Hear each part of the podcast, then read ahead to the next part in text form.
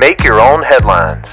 Hey, this is Dal Welsh inviting you to enjoy some random news and make the grace of God your biggest headline of the day.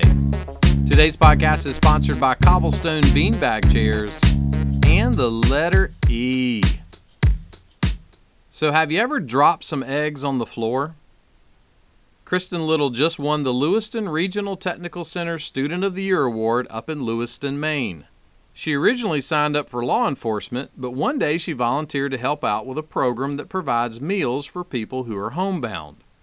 That program is through the culinary department at the Technical Center, and they call the department the Green Ladle. So, she got hooked on the ladle and switched to the culinary school.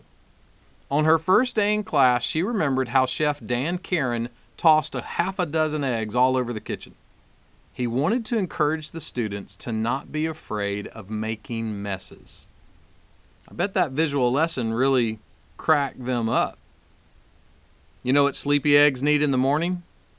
Some espresso. The Apostle Paul was writing to some folks in a place called Philippi. He was trying to encourage them to keep living out their faith and drop this simple reminder it is God who works in you. Now, that's a pretty fantastic motivation to keep living out your faith. The one true living God is working in the deepest parts of who you are. Someone put it like this We are sinners, the world is broken, and God is at work. His grace and His love shine more beautifully than ever in the messiness of our lives. So, don't let broken eggs or broken messes exasperate your heart. God is working in the mess, and His work is ultimately always something beautiful. Make that one of your headlines today.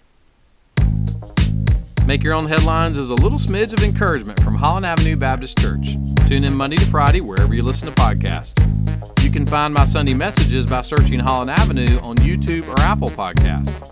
And for more positive resources, check out hollandavenue.com.